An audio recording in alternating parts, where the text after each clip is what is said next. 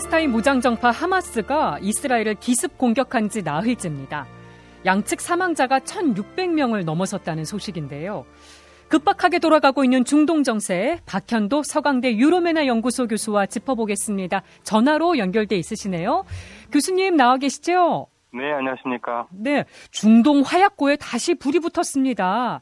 글쎄요, 그동안 조용했는데요. 네, 네, 하마스의 이스라엘 기습 공격 교수님도 뉴스 보고 놀라셨던 거죠? 어, 네. 그 너무 이스라엘이 맥없이 아무 방어망이 없어서요. 예. 저는 이게 무슨 미끼를 던지나 할 정도로 깜짝 놀랐어요. 지난 2년 동안 조용했었는데요. 네네. 그리고 사실은 그 어, 국경 지역이잖아요. 네. 그 하마스하고의 그 가자 지역에서 그렇게 허술했나라는 생각이 들 정도로 너무 허술해가지고 아 이게 무슨 이스라엘 쪽의 작전인가라는 생각을 했을 정도로 사실 어. 저뿐만 아니라 많은 사람들이 뭐 유인책 아니었냐 뭐 이런 얘기를 많이 할 정도로 그 정도로 우리가 생각했던 이스라엘의 모습은 아니었습니다. 예. 이스라엘과 팔레스타인 현재 어떤 상황입니까? 어, 지금은 그 이스라엘이 지금 반격의 고삐를 바짝 조이고 있는 상황이고요. 네. 그러다 보니까 문제 이스라엘이 지금 뭐 전무후무하게 그동안 팔레스타인 사람들이 몇천 명 죽는 거는 어, 예사로 우리가 많이 봐왔잖아요. 네.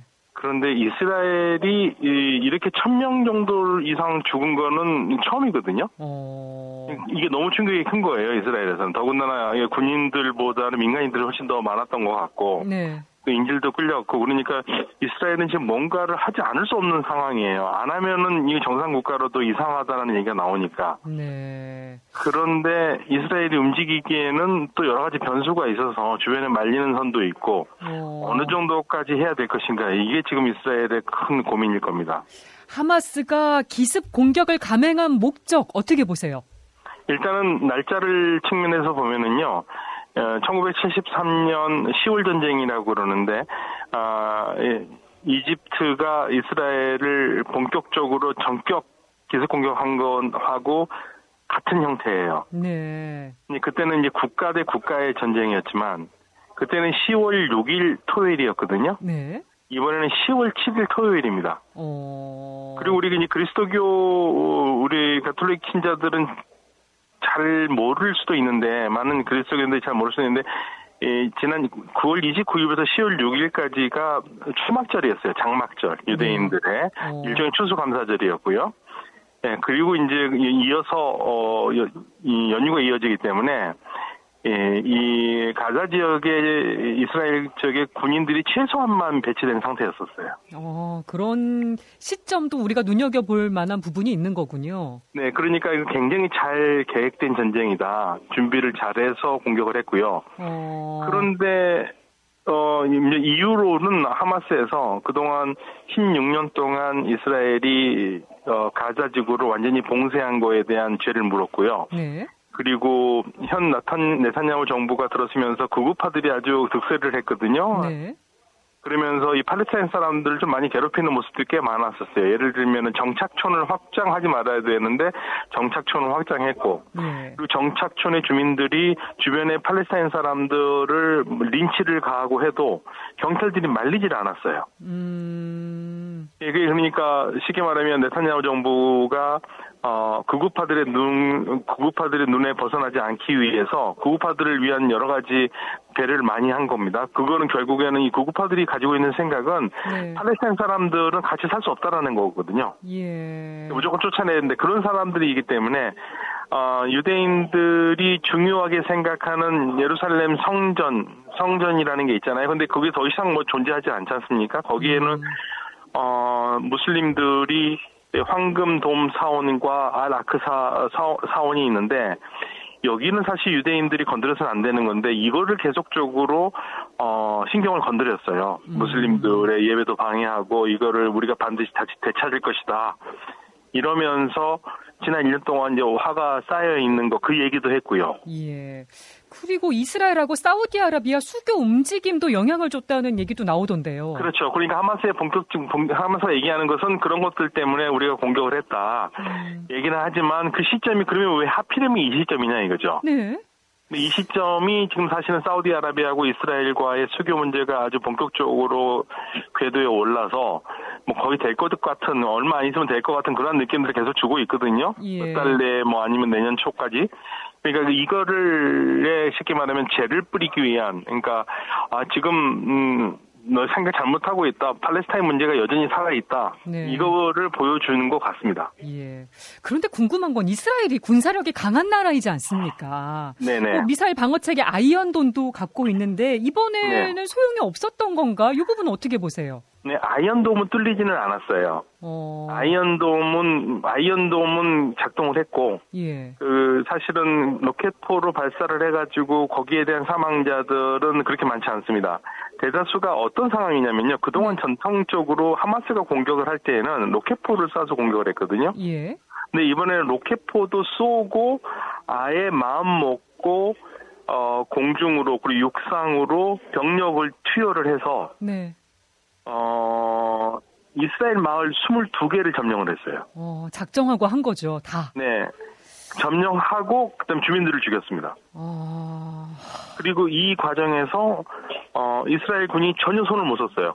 예. 그리고 심지어는요. 10시간 동안 공백이 있었고 10시간 동안 주민들을 보호하지 못한 이스라엘의 책임이 굉장히 크다고 지금 비판이 많아요. 예. 그렇죠. 10시간 동안 뭐 했느냐. 그러니까 예상을 못했던 상황인 거니까. 그렇죠. 그리고 그 최소한의 병력들은 다 목숨을 잃었고요. 예.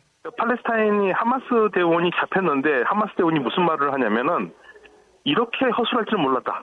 자기네들도 깜짝 놀랐다. 그리고 인질들을 끌고 가지 않습니까? 예. 인질들을 끌고 가는데 걸리는 시간이 2시간 걸려요. 어. 근데 아무런 제재가 없었대요. 자기네들도 놀랄 정도로 있으니까 이스라엘이 완벽하게 방어에 실패했다. 네. 그런데 이제 여기에서 방어가 정말로 실패한 거냐, 아니면 고의적으로 한 거냐라는 지금 약간 음모론도 있습니다. 아, 예를 들면 그래요? 일주일 전에 이집트 정보부에서 어, 이스라엘에 어, 하마스의 움직임이 심상치 않고 뭔가 있을 것 같다고 정보를 줬어요. 음. 근데 네타냐후가 그걸 애써 무시를 했습니다. 예. 총리가.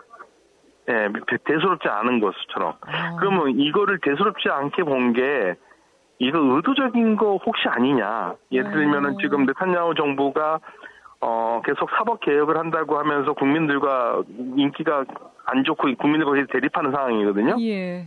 어느 정도냐면 예비군 이스라엘의 예비군이 움직이는 나라입니다. 예비군이 움직이지 않으면 전쟁하기 힘든 나라거든요. 네. 예비군들이 어, 네타냐후 정부의 그 사법 개혁은 어 그렇게 많이 계속 밀어붙이면 이 비민주적인 게 밀어붙이면 나는 외국 외국이 즉 아랍군이 쳐들어와도 나는 그 전쟁에 나가지 않겠다고 할, 할 정도로 어. 이스라엘이 갈라진 상태니까 이런 한- 상태에서 네, 네 그런 상태에서 첩보가 들어왔는데 이 애써 내버려 둔거 아니냐 오히려 국면을 전환하기 위해서 예. 그런 음모론까지도 나올 정도로 이스라엘의 지금 정보 그다음에 국방이 아주 만신창이가 된 상태입니다. 교수님은 음모론의 실제 가능성 어떻게 보세요?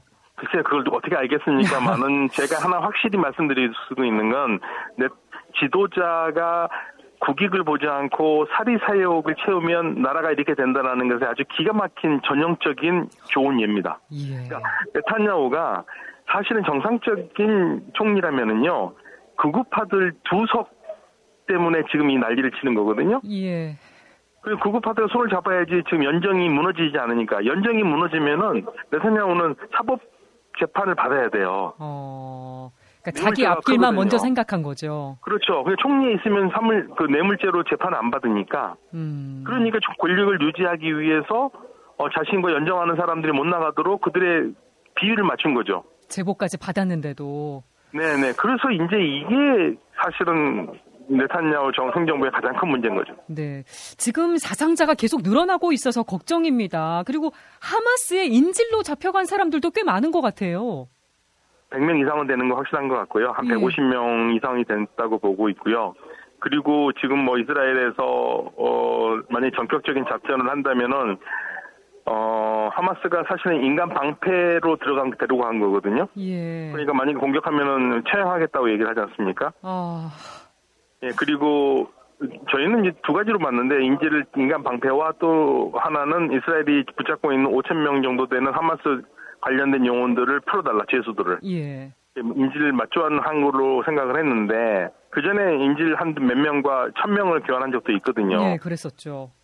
그래서 그런 게 아닌가 했는데 지금 아예 작정을 한 것 같아요. 인지를 끌고 간 거는 결국에는 인간 방패를 쓰겠다는 걸로 일단은 간 것 같고요. 음. 그런데 만약에 뭐 이스라엘에서는 지금 음 내각에서는 이제 극우파들이 네. 무슨 말을 하냐면 인질 목숨 괜찮다. 대를 위해서는 소를 희생해야 된다. 오. 인질은 죽더라도 우리는 하마스를 괴멸해야 된다라고 지금 하자고 얘기가 나오고 있고 오. 거기에 대해서 지금 여론은 무슨 소리냐 인질을 그렇게 할 수는 없다라고 지금 이스라엘 내부에서도 지금 찬반 논쟁이 굉장히 강하고요. 네. 근데 문제는 제가 봤을 때는 이스라엘이 병력을 투여해도 하마스를 발본 세곤에서 죽인다 하더라도 하마스는 또 만들어집니다. 아.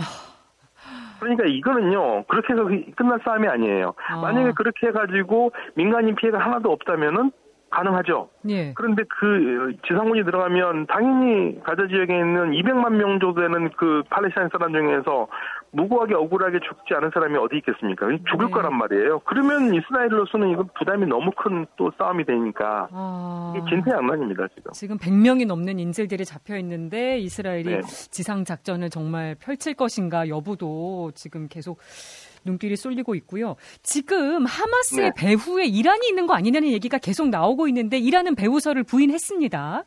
그런데도 네. 이란과 미국의 대리전으로 확전될 수 있다는 우려가 계속해서 나오고 있습니다. 교수님 어떻게 보세요? 아, 이게 그렇게 되길 바라는 사람들이 이렇게 자꾸만 만드는 것 같아요. 어. 왜냐하면 이란이 지금 이, 이 전쟁에 참여해서 이란에 좋을 게 하나도 없어요. 네. 줄 거 없기 때문에 할 필요가 없는 겁니다. 그러니까 이란, 이란의 입장은 아주 확실합니다. 이란은요, 하마스는 일단 순위파입니다. 네. 그리고 이란이 만든 거는 어, 레바논에 있는 헤즈볼라의 건 시아파입니다. 예. 하마스는 이란이 만든 게 아니에요.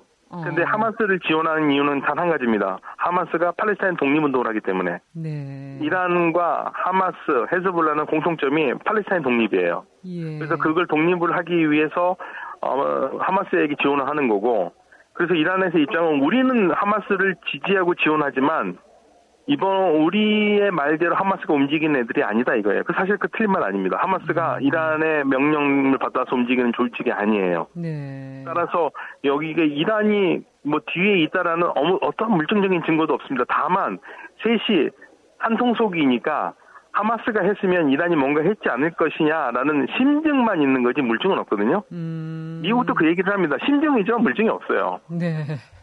그런데 이 상황에서 이란이 어, 개입을 한다? 쉽진 않은 일이고요. 만약에 진짜 이란이 개입을 한다면 헤즈볼라의 움직임을 봐야 되거든요. 예. 헤즈볼라가 움직인다면 이건 이란이 뒤에 있다고 봐도 거의 무관합니다. 왜냐하면 헤즈볼라 이란은 거의 일심 동체처럼 움직이니까요. 예. 근데 이란이 헤즈볼라가 움직일라 하면 이란이 오히려 막을 겁니다. 지금에서 확전이 이란에게 좋을 거 하나도 없습니다. 지금 어, 미국이나 특히 이스라엘은 어떻게 해서든지 이란이 관련돼 있다고 해서 이란을 때리고 싶은 마음이 아주 그냥 뭐 안달이 나 있는데 안달이 나 있는데 그걸 굳이 그럴 필요가 음. 있느냐 그리고 이란이 그런다고 해서 예, 이스라엘이 이란을 때리기도 어려워요. 네. 그렇게 되면 이스라엘은 더 어려운 상황이 되기 때문에 지금 상황에서는 뭐 미국과 이란의 대리전 이거는 아 뭐 그렇게 하면 언론 언론에서 그 클릭수는 높아가고 신문은 잘 팔리겠지만 음. 그거는 조금 상황은 그렇게 보진 않습니다, 저는. 네, 네. 5차 중동 전쟁 얘기까지 나오고 있는 거는 그렇게까지 보지는 않으시는 거고요. 네, 어떤 분들은 뭐 이게 뭐 종말 전쟁이니 뭐 3차 세계 대전까지 얘기를 하더라고요. 예. 그런데 네, 뭐 만들어내긴 많은데 지금 현재 상황에서 이란이 정상적인 사유 방식을 하는 정치인들이 있는데 음. 여기에서 불필요하게 문제를 만들어서 이란을 더 어렵게 만드는 일은 하지 않을 겁니다. 네. 미국이 하마스를 규탄하면서도 지상군 파견에는 선을 그은 거, 요건 어떤 의미가 있다고 보세요? 아, 미, 미국은 피를 흘리고 싶지 않아요. 어... 미국이 돕는다는 것은 항모를 가서 뭐 전투기나 폭격은 도울 수 있겠지만 지상군은 파견하지 않습니다. 지상군 파견하면 뭐 많이 죽을 것 같거든요. 이스라엘도 지금 고민이 그거예요. 예. 지상군 파견하면 많이 죽어요.